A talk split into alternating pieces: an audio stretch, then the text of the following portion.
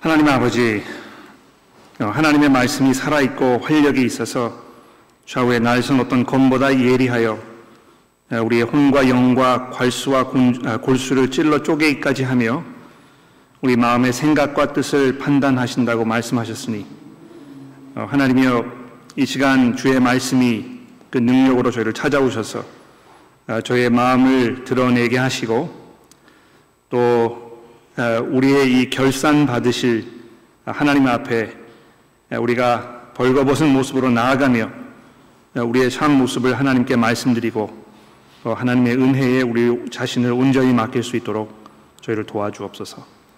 예수 그리스도의 이름으로 간절히 기도합니다. 아멘. 오늘 아침에는 마귀에 대해서 생각해 보면서 설교를 시작하려고 합니다. 아, 본문 그 7절 말씀해 보시는 바와 같이 마귀를 대적하라 그리하면 너희를 피하리라 이렇게 하나님께서 야고보 사도를 통해서 말씀하셨는데요. 어, 야고보서가 마귀에 대해서 언급하는 부분이 여기만이 아니라는 것을 아마 여러분 기억하실 것입니다. 3장 어, 15절에 보시면 이미 세상 사람들의 눈에는 지혜로 보이지만 어, 우리 안에 선행과 온유함을 가져다 주는 하나님께로부터 오는 지혜와는 이 정반대가 되는 우리 안에서 오직 시기심과 자기 중심적인 욕망만을 불타오르게 하는 이 마음가짐에 대하여 말씀하면서 결국 그것이 아, 귀신의 지혜라고 이렇게 말씀하지 않았습니까? 아, 이 마귀에 대해서 많은 그리스도인들이 저지르는 두 가지 큰 잘못이 있다고 생각이 되는데요. 첫째는 성경이 이 마귀에 대해서 우리에게 분명히 경고하고 있는데도 불구하고 그 경고를 심각하게 받아들이지 않는다는 점이고요. 둘째로는 마귀에 대한 성경의 경고를 심각하게 여기려는 분들 중에는 마귀에 대한 염려를 성경이 말씀하고 있는 것보다 훨씬 크게 부풀려서 아, 필요 이상으로 염려하시는 분들도 계신다는 것입니다. 아, 본문의 말씀을 다시 읽어보십시오. 마귀를 대적하라. 그리하면 너희를 피하리라. 아, 마귀가 우리를 공격하여 쓰러뜨리려 한다는 이 분명한 경고의 말씀이 있습니다. 그래서 우리, 우리에게 그를 맞서 싸우라고 이렇게 독려하고 있는 것입니다. 오늘 본문 외에도 아, 성경의 여러 군데를 보시면 아, 이런 면에 대해서 우리 경고하고 있지 않습니까? 이 베드로전서 5장 8절에 보시면 근신하라 깨어라 너희 대적 마귀가 우는 사자와 같이 두루 다니며 삼킬 자를 찾나니 이렇게 말씀하였습니다. 또 에베소서 6장 11절에 보시면 마귀의 관계, 관계를 능히 대적하기 위하여 하나님의 전신갑주를 입으라고 이렇게 말씀하지 않았습니까? 아, 그런데 오늘 본문은 거기서 그냥 그치지 않고 바로 뭐라고 말씀하고 있습니까? 마귀를 대적하라. 그리하면 너희를 피하리라 이렇게 되어 있는 것입니다. 그렇죠? 즉 마귀는 우리가 도저히 제압할 수 없는 어떤 그 불가항력적인 이 파괴력을 가지고 있는 존재가 아니고 우리가 맞서 싸울 때에 곧바로 꼬리를 내리고 물러갈 수밖에 없는 존재라고 말씀하고 있는 것입니다. 어, 안타깝게도 많은 그리스도인들이 마귀에 대해서 가지고 있는 생각과 이해는 이 성경에 근거한 것이기보다는 이 공포 영화 이런 걸 보시고 이제 어, 가지고 있는 그 내용들이 대부분인 것 같습니다. 무섭기만 하고 또 우리의 힘으로는 도저히 감당해 낼 수가 없어서 마귀에게 사로잡히게 되면 이 평생 맨 정신으로 살지 못하는 인간 구실을 하지 못하는 그런 존재로 전락해 버리기 때문에 이 그를 맞서 싸우려면 어떤 그 특저, 특, 아, 특별한 이 영적 능력을 가지고 있는 성직자를 불러다가 어떤 특정한 영적 방법을 동원해, 동원해야만 이 마귀를 물리칠 수 있는 것으로 사람들이 이제 이렇게 일반적으로 생각을 하는 것입니다. 그런데 야고보 사도가요 아주 간단하게 이 마귀를 맞서 싸우는 것에 대해서 그를 대적하라. 그리하면 그가 너를 도망, 아, 너희 앞에서 도망가리라 이렇게 말씀했습니다. 아, 어떻게 그를 맞서 싸우시는지에서 우리가 잠시 생각해 보겠습니다만 일단 여기서 한 가지 분명히 짚고 넘어가야 할 포인트는 무엇입니까? 마귀가 사람들이 생각하는 것처럼 그렇게 대단한 존재가 아니라는 것입니다. 아, 우리가 그를 맞서 싸우면 그는 곧 꼬리를 내리고 우리 앞에 도망칠 것이라고 야고보 사도가 분명히 말씀하고 있지 않습니까? 아, 근데 그와 맞서 싸우는 방법에 대해서 살펴보기 이전에 우선적으로 해야 할 것이 한 가지 있는데요. 마귀가 어떤 식으로 그 영향력을 우리에게 행사하고 있는지 이거를 곰곰이 한번 생각해 봅시다. 아, 일반적으로 사람들이 어떤 그 한 사람이 갑자기 비정상적인 행동을 보일 때 또는 일반 상식으로는 설명되지 않는 기괴한 일이 이렇게 벌어졌다고 어, 일이 벌어졌다고 하면서 이 귀신이 들렸다 이제 이렇게 보통 말을 합니다. 마귀가 하나님처럼 이 세상의 어떤 그 온갖 사물과 원리를 제 마음대로 조정할 수 있는 대단한 어떤 그 힘을 가지고 있는 것처럼 이렇게 생각을 합니다만 성경이 말씀하는 사탄의 무기는 기본적으로 무엇입니까? 잘 들어보십시오. 기본적으로 하나님의 진리를 거스리는 거짓말과 거짓된 생각을 사람들의 마음속에 심는 것입니다. 여러분 그 에덴 동산에서 벌어졌던 일을 생각해 보십시오. 사탄이 아담과 하와를 영적인 힘으로 제압하였습니까? 뭐 갑자기 머리가 막 빙빙빙 돌아가고 뭐 이 공중을 막, 막 뛰어다니고 그렇게 한 것입니까? 그렇지 않습니다. 그는 간단히 여자의 마음속에 하나님의 선하심을 의심하게 하는 생각을 심었을 뿐인 것입니다. 하나님이 참으로 너희에게 동산 모든 나무의 열매를 먹지 말라 하시더냐? 바로 이것이 사탄의 첫 번째 질문 아니었습니까? 그렇죠? 그의 두 번째 말은 무엇이었습니까? 동상 중앙에 있는 선악과를 먹어도 너가 결코 죽지 않을 것이다. 오히려 눈이 밝아져서 하나님과 같이 되어 선악을 알 줄을 하나님이 아셨기 때문이다. 즉, 하나님께서 자기 하나님 되심을 너희들과 이렇게 나누기를 원치 않으셔서 이렇게 하나님께서 너희의 행복을 가로막으신 것이다. 그래서 이 여자에 대한 그의 공격은요, 처음부터 끝까지 하나님과 하나님께서 하신 말씀에 대한 거짓말이었던 것입니다. 그러니까 예수께서도 요한복음 8장에 보시면은요, 이 자신을 믿지 않는 유대인들과 농쟁을 벌이시면서 그 43절 말씀에 보시면 예수님의 말씀을 믿지 못하는 이 유대인들의 상황을 설명하시면서 뭐라고 말씀하셨습니까? 어찌하여 너희가 내 말을 깨닫지 못하는 것이냐? 이는 내 말을 들을 줄을 너희가 알지 못하기 때문이다. 왜 내 말을 들을지 알지 못하는 것이냐? 너희는 너희 아비 마귀에게서 났으니 너희 아비의 욕심대로 너희도 행하고자 하느니라.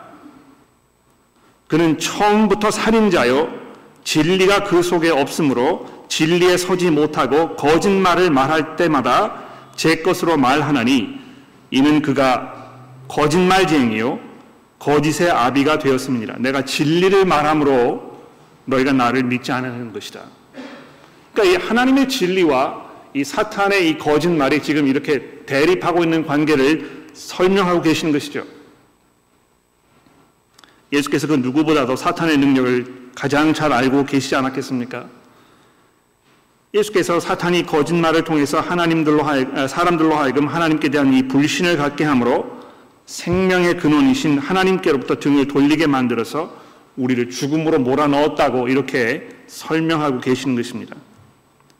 이 하나님의 말씀대로 살아서는 도무지 행복할 것 같지가 않게 생각하도록 하나님의 다스림 안에 내 자신을 맡겼다가는 왠지 모르게 이 손해를 볼 것처럼 느껴지도록 이 내 본능적인 욕구와 욕망을 쫓아야만 행복해질 것인 것처럼 생각하도록 계속해서 우리 귀 속에 속삭이고 있는 것입니다. 그래서 이 본문 오늘 4장 1절 이 본문에 보시면 우리 안에 정욕이 이 거센 광풍처럼 휘몰아쳐서 우리의 마음을 요동치게 만들고 있다고 이렇게 말씀하고 있지 않습니까? 얼마나 이게 날카로운 지적입니까, 여러분?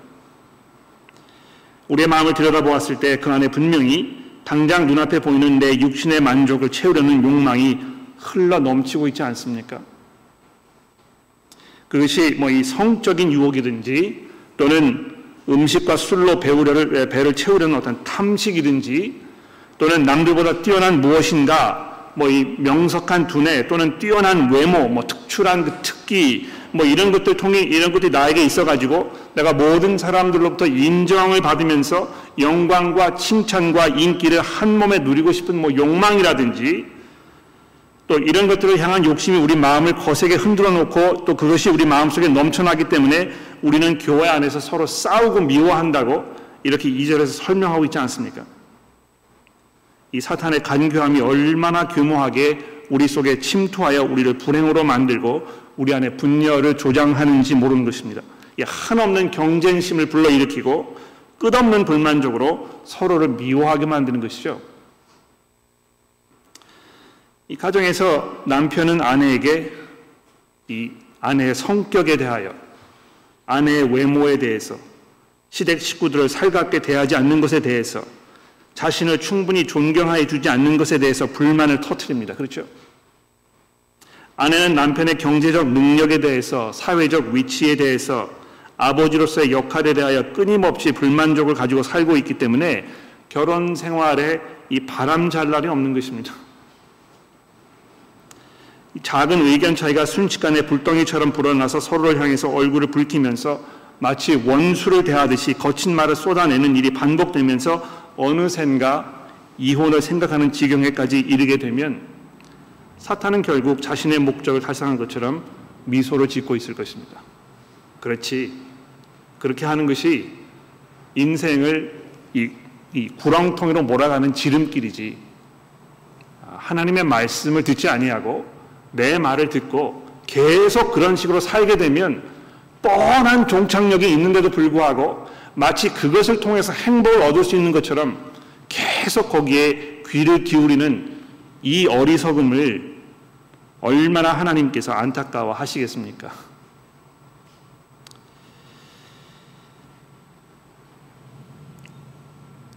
우리 안에 요동치는 이 정욕이 우리의 마음과 생각을 혼탁하게 하였을 때 우리의 기도 생활은 금방 엉망진창이 되어버립니다. 너희가 얻지 못하면 구하기 때문이 아니 아, 구하지 아니하기 때문이요 구하여도 받지 못함은 정욕으로 잘못 쓰려고 구하기 때문이라 이렇게 얘기하셨던 여러분이 2절과 3절의 말씀을 주의해 보십시오. 내가 몇 시간씩 기도하지만 주변에 있는 여러 사람들에게 뭐 목사에게 아, 이걸 위해서 좀 기도해 주십시오 이렇게 부탁을 하지만 사실 그 기도의 내용은 모두 내 욕심을 채워달라는 아주 무례하고 어리석은 간구로만 채워져 있지 않은지 우리가 이 시간 돌아봐야 되지 않겠습니까? 그러면서 하나님은 왜 내 기도를 응답하지 않으신지 모르겠다고 말하는 우리들의 그 어리석고 교만한 모습을 보면서 사탄은 자기의 목적을 달성한 것처럼 우리를 향해 미소를 짓고 있을 것입니다. 저 어리석은 인간들. 그것을 하나님께 달라고 저렇게 때를 쓰다니 얼마나 통쾌한가. 아, 야고보 사도는 이런 마음을 품고 사는 그리스도를 향해서 뭐라고 말씀합니까? 이 두 마음을 품어 모든 일에 정함이 없는 자라고 1장 8절에서 말씀했었습니다. 아, 그리스도이면서 두 마음을 품고 사는 것이 아, 상당히 일반화되어 버린 것 같아요. 그렇지 않습니까? 많은 사람들이 너무 오랫동안 그것을 문제로 생각하지 않고 살아왔기 때문에 또 교회에서 목사들도 이것을 잘못으로 지적하기는 커녕 오히려 그것을 부추기면서 사람들로 하여금 교회에 더욱 헌신하도록 만드는 이 도구로 사용해 왔기 때문에 많은 사람들이 그렇게 살아도 괜찮은 것으로 그냥 살아가고 있는 것 같습니다. 마귀의 거짓말에 자기 자신을 푹 담근 채 거기에 깊이 물들어서 그냥 살아가고 있는 것입니다. 그래서 야고보 사도가 사실 듣기에 매우 거북한 표현을 사용해서 우리를 질책하고 있지 않습니까? 4절 말씀해 보십시오. 이 가늠한 여인들아. 세상과 벗된 것이 하나님과 원수됨을 너희가 알지 못하느냐. 그런즉 누구든지 세상과 벗이 되고자 하는 자는 스스로 하나님과 원수되는 것이니라. 아, 이 말씀이 혹시 나에게 하시는 말씀이 아닌지 피하지 말고 잘 한번 생각해 보시기를 바랍니다. 두 마음을 품고 사는 것은 남편이 자신의 아내 이외의 여인을 마음에 품고 그리면서 사는 배신 행위인 것입니다. 이 세상은 불륜을 사랑으로 포장하면서 미화시키지만 배우가 아닌 다른 사람과 합하는 것은 자녀를 파괴하는 것이고 배우자의 마음을 칼로 도려내는 가장 이기적인 그런 행동일 것입니다. 근데 야고보 사도가 이 구약 성경의 전통을 따라서 이렇게 세상과 친구하려는 그리스도인들을 하나님께 대하여 가늠하는 자라고 말씀하고 있는 사실을 기억해 보십시오. 아, 사실 이 세상은 너무나 매혹적으로 우리에게 다가오지 않습니까? 정말 이 세상이 우리들에게 영원한 안식과 행복을 줄 것처럼 이렇게 생각이 됩니다. 아, 주변을 둘러보면 물질적으로 풍요롭고 또 외모적으로 매력적이고 많은 사람들의 선망이 될 만한 모습으로 사는 사람들의 이야기가 이 홍수를 이루고 있습니다. 아, 이 방송에는 유명 연예인들의 호화로운 생활에 대한 기사가 흘러 넘칩니다. 앞을 다투어서 유명 음식점과 또 국내외 유명 여행 명소에서 찍은 사진들을 소셜 미디어에 앞을, 앞을 다투면서 올려, 올리면서 이 유명세를 탔던 이런 일반인들의 이야기가 점점 이렇게 신화처럼 여겨지고 있는 것이죠. 근데 이 세상과 친구가 되려는 것은요, 부자가 되고 싶어 하는 것에서 그치 않습니다. 교회가 이 세상으로부터 인정을 받으려는 마음에 성경의 가르침에서 돌이켜서 현대화라는 그 명목하에 세상의 가치 기준을 수용하고 동화되어 가는 것도 아마 그 문제의 일부분일 것입니다. 결혼 문제에 대해서, 어떤 그 성적인 문제에 대해서, 성 정체성의 문제에서, 또 낙태의 문제에서 이 세상과 타협하고 살아가는 길이 바로 이 세상에서 살아남는 길이라고 계속 생각하게 되고 그래서 교회가 하나님의 진리를 그냥 포기해버리고 세상과 가늠 버리는 아, 이런 일이 비일비재하지 않습니까? 어떤 그 정치적 권력과 이득을 얻기 위해서 교대, 아, 교회가 정치적 수단으로 이용되는 것에 동의하고 아, 특정 정치인을 공개적으로 지지하는 것도 그렇고 또 세상의 성공을 위해서 영적 헌신을 자녀들에게 기대하지 아니하는 부모들의 마음도 매 한 가지일 것입니다. 마태복음 4장에 보면 예수께서 공생애를 시작하시기 전에 광야에서 마귀에게 시험을 받으시는 장면이 소개되고 있는데요. 이 8절에 보면 세 번째 이 시험을 받으시면서 마귀에게 이 마귀가 예수님을 지극히 높은 산으로 데려가 가지고 어떻게 했습니까? 천하 만국과 그 영광을 보이면서 너가 내게 절하면 이 모든 것을 다 내가 너에게 주겠다. 그때 예수께서 어떻게 대답하셨습니까? 성경에 말씀하시기를 주 너의 하나님께 경배하고 다만 그를 섬기니라 하셨느니라. 아, 그래서 예수께서 6, 이 마태복음 6장 24절에 뭐라고 말씀하셨습니까? 한 사람이 두 주인을 섬기지 못할 것이니 혹 이를 미워하고 저를 사랑하거나 혹 이를 중히 여기고 저를 경히 여김이라 너희가 하나님과 재물을 겸하여 섬기지 못할 것이니라. 자, 이렇게까지 이야기를 하면 감히 누가 마귀의 유혹을 이기고 영적 싸움에서 승리하며 천국에 들어갈 수 있겠는가라고 한탄하실 분들이 계실 것입니다. 감히 누가 이 세상의 유혹들로부터 온전히 자유로울 수 있겠느냐고 반문하실 것입니다. 이 내 주는 강한 성요라는 찬송가 가사에서 마틴 루터가 뭐라고 고백했습니까? 옛 원수 마귀가 이때도 힘을 써 모략과 권세로 무기를 삼으니 천하에 누가 당하랴. 이렇게 안타까워했듯이 우리가 도무지 감당할 수 없고 우리에게 도무지 승산이 없는 싸움을 우리가 무모하게 싸우려고 하는 것이 아닌가 이렇게 반문하실지도 모르겠습니다. 어, 제가 그 주중에 어, 그 사이콜로지 심리학 여기 그 웹사이트에 들어가 가지고 어, 불륜을 저지른 남편이 또 불륜을 저지를 확률이 얼마나 높은가에 대해서 이렇게 좀 검색을 해 봤는데요. 한 번 불륜을 저지른 남편은 불륜을 아예 저리지 않은 사람보다 제 이 불륜을 저지를 확률이 세 배나 높다는 것입니다.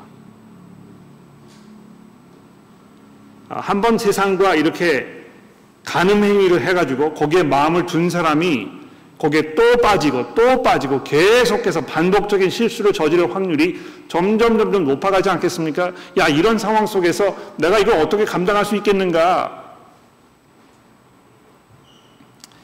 그렇게 느끼신다면 여러분이 6절의 말씀을 통해서 마음속에 큰 평안과 위로와 확신을 누리시기를 바랍니다.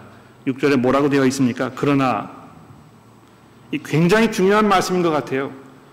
그러나 더욱 큰 은혜를 주시나니 그렇죠? 우리가 유혹을 받으면 받을수록 그래서 더욱 위험한 상황에 빠져들면 들수록 하나님께서 어떻게 하신다고요? 우리에게 더욱 큰 은혜를 베푸신다는 것입니다. 매를 들어서 우리를 벌하시고 감당하기 어려운 요구를 어깨에 짊어지게 하여 끝없는 죄책감과 책임감 속에서 허우적거리면서 계속해서 자기를 자신을 비하하고 학대하면서 자포자기의 상태로 영적 침체 상태로 빠져들도록 이렇게 하지 아니하시고요. 하나님께서 우리에게 더 큰 은혜를 베푸신다는 것입니다. 아, 집에서 자녀들이 이래저래 기대에 미치지 못하면 보통 어떻게 하십니까? 너 도대체 누구를 닮아서 이것밖에 못하느냐 이렇게 다그치지 않습니까? 누구누구 집 아이는 이런 걸 너무 쉽게 잘한다고 하는데 너는 왜 매사가 이 모양이냐? 어쩌면 그렇게 아빠한테 안 좋은 것만 배워가지고 그것밖에 못하느냐고 이렇게 다그치지 않습니까? 그러나 하나님께서는 우리를 향해서 그렇게 하지 아니하시고 우리에게 더 큰 은혜를 베푸신답니다. 오늘 아침에 읽은 이 호세아서의 말씀을 여러분 기억하십니까? 하나님께 이 대한 믿음을 저버리고 이방신을 쫓아 사는 이스라엘 백성들을 가늠한 여인에 빗대어 말씀하신 하나님께서 호세아 선지자에게 음란한 여인을 아내로 맞으라고 명령하신 것입니다. 그리고 결혼한 후에 또 다시 불륜을 저지른 그 여인을 찾아가서 다시 그녀를 아내로 삼고 그 여인이 마음을 돌리고 남편인 호세아 선지자를 사랑할 수 있게 되도록 그녀를 다시 품에 안고 사랑을 베풀라고 말씀하신 것입니다. 여기 앉으신 남편 여러분들 결혼하시기 전에 지금 아내 되신 분의 마음을 얻기 위해서 그 온갖 노력을 마다하지 않았던 것 기억하십니까?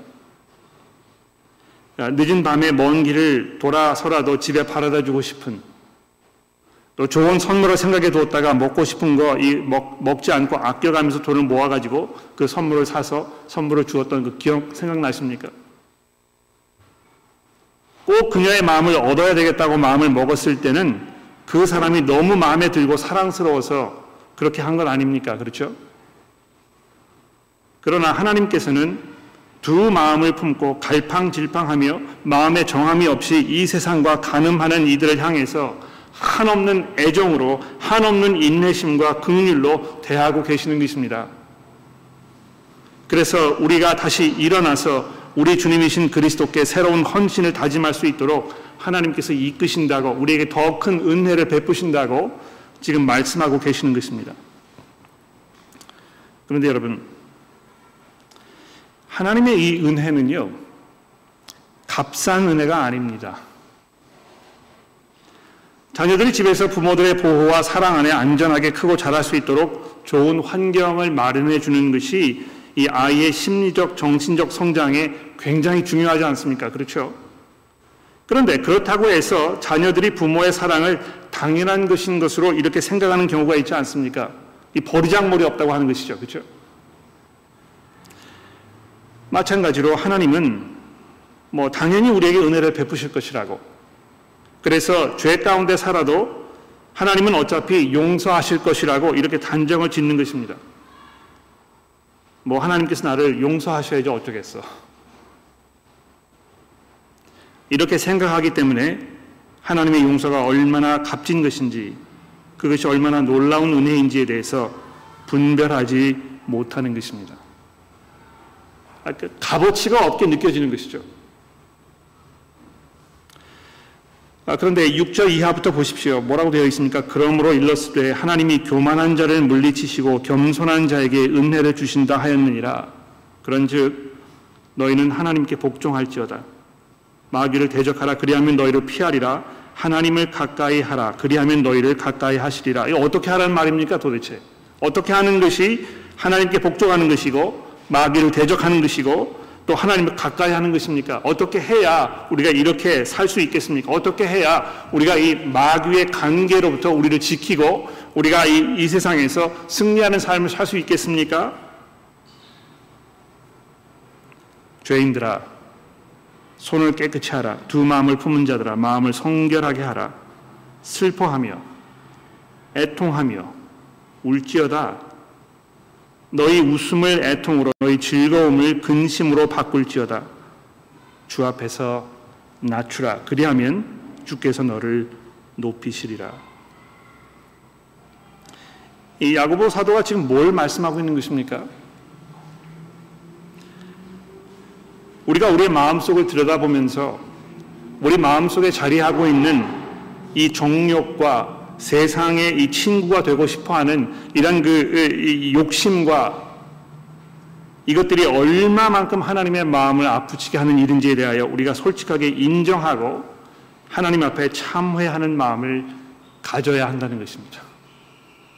그러니까 여러분, 이 기독교의 신앙에 있어서 가장 중요한 점 중에 하나가 무엇이겠습니까?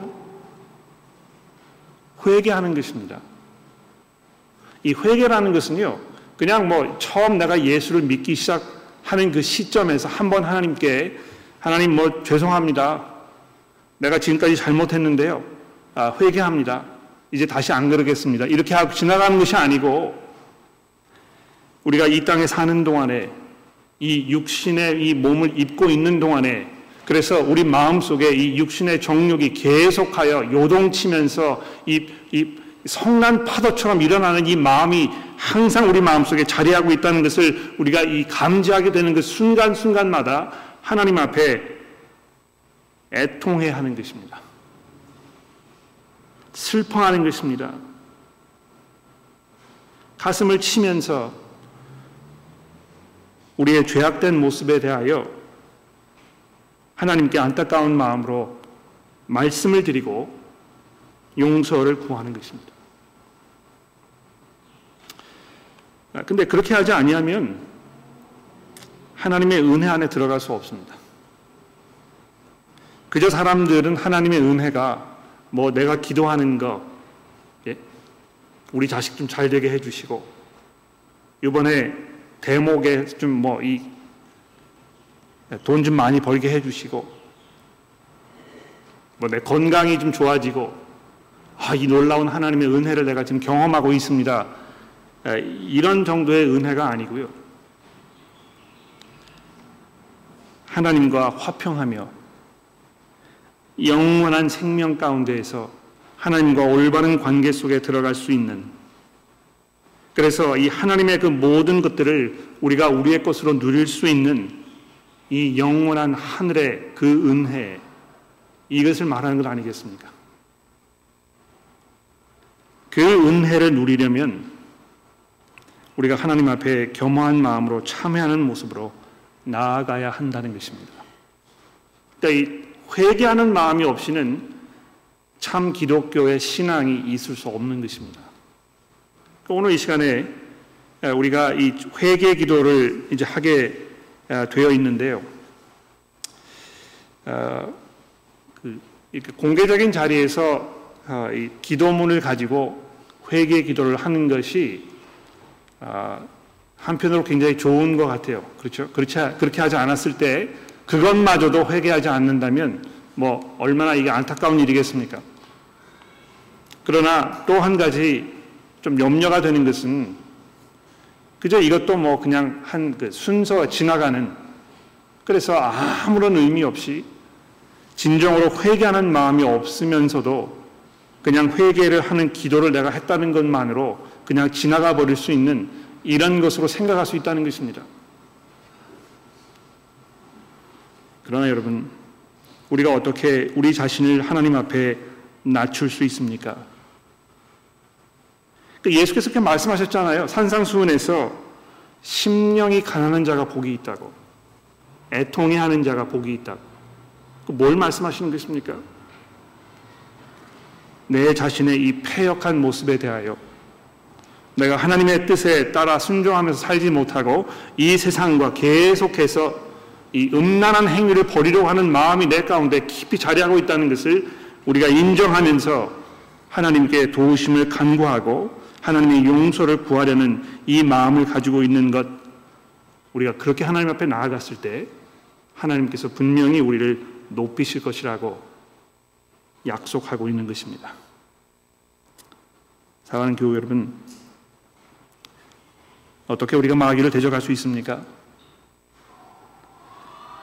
무슨 굿을 버려야 하는 것입니까? 부적을 몸에 뭐 달고 다녀야 하는 것입니까? 어떤 특정한 장소에 어떤 특정한 사람을 어떤 뭐 특정한 음식을 먹지 말아야 하는 것입니까? 어떻게 하면 우리가 마귀를 대적할 수 있습니까? 온전히 하나님의 은혜에 우리를 맡기는 것입니다. 이 복음의 약속이 우리에게 있지 않습니까? 그 누구도 우리를 그리스도의 사랑에서 끊을 수 없다고 이야기하는 이 복음의 약속 안에 우리를 맡기면서 그 하나님의 능력, 죽은 자를 무덤에서 일으키셨던 그 예수 그리스도 안에 작용하였던 그 하나님의 능력이 우리 안에 작용하여 마지막 심판 날에 우리가 하나님 앞에서 거룩하고 흠없는 모습으로 나타날 수 있도록 우리를 안위하시는 그 하나님의 은혜 앞에 우리를 온전히 맡기는 것입니다. 그 방법 이외에는 우리가 이 세상에서 승리할 수 없을 것입니다. 이미 복음을 알고 있는 여러분과 제가 그 복음 안에 우리를 충분히 아, 젖어들도록 하고 그 안에서 이 평안과 위로를 누리게 되기를 간절히 기도합니다. 기도하겠습니다.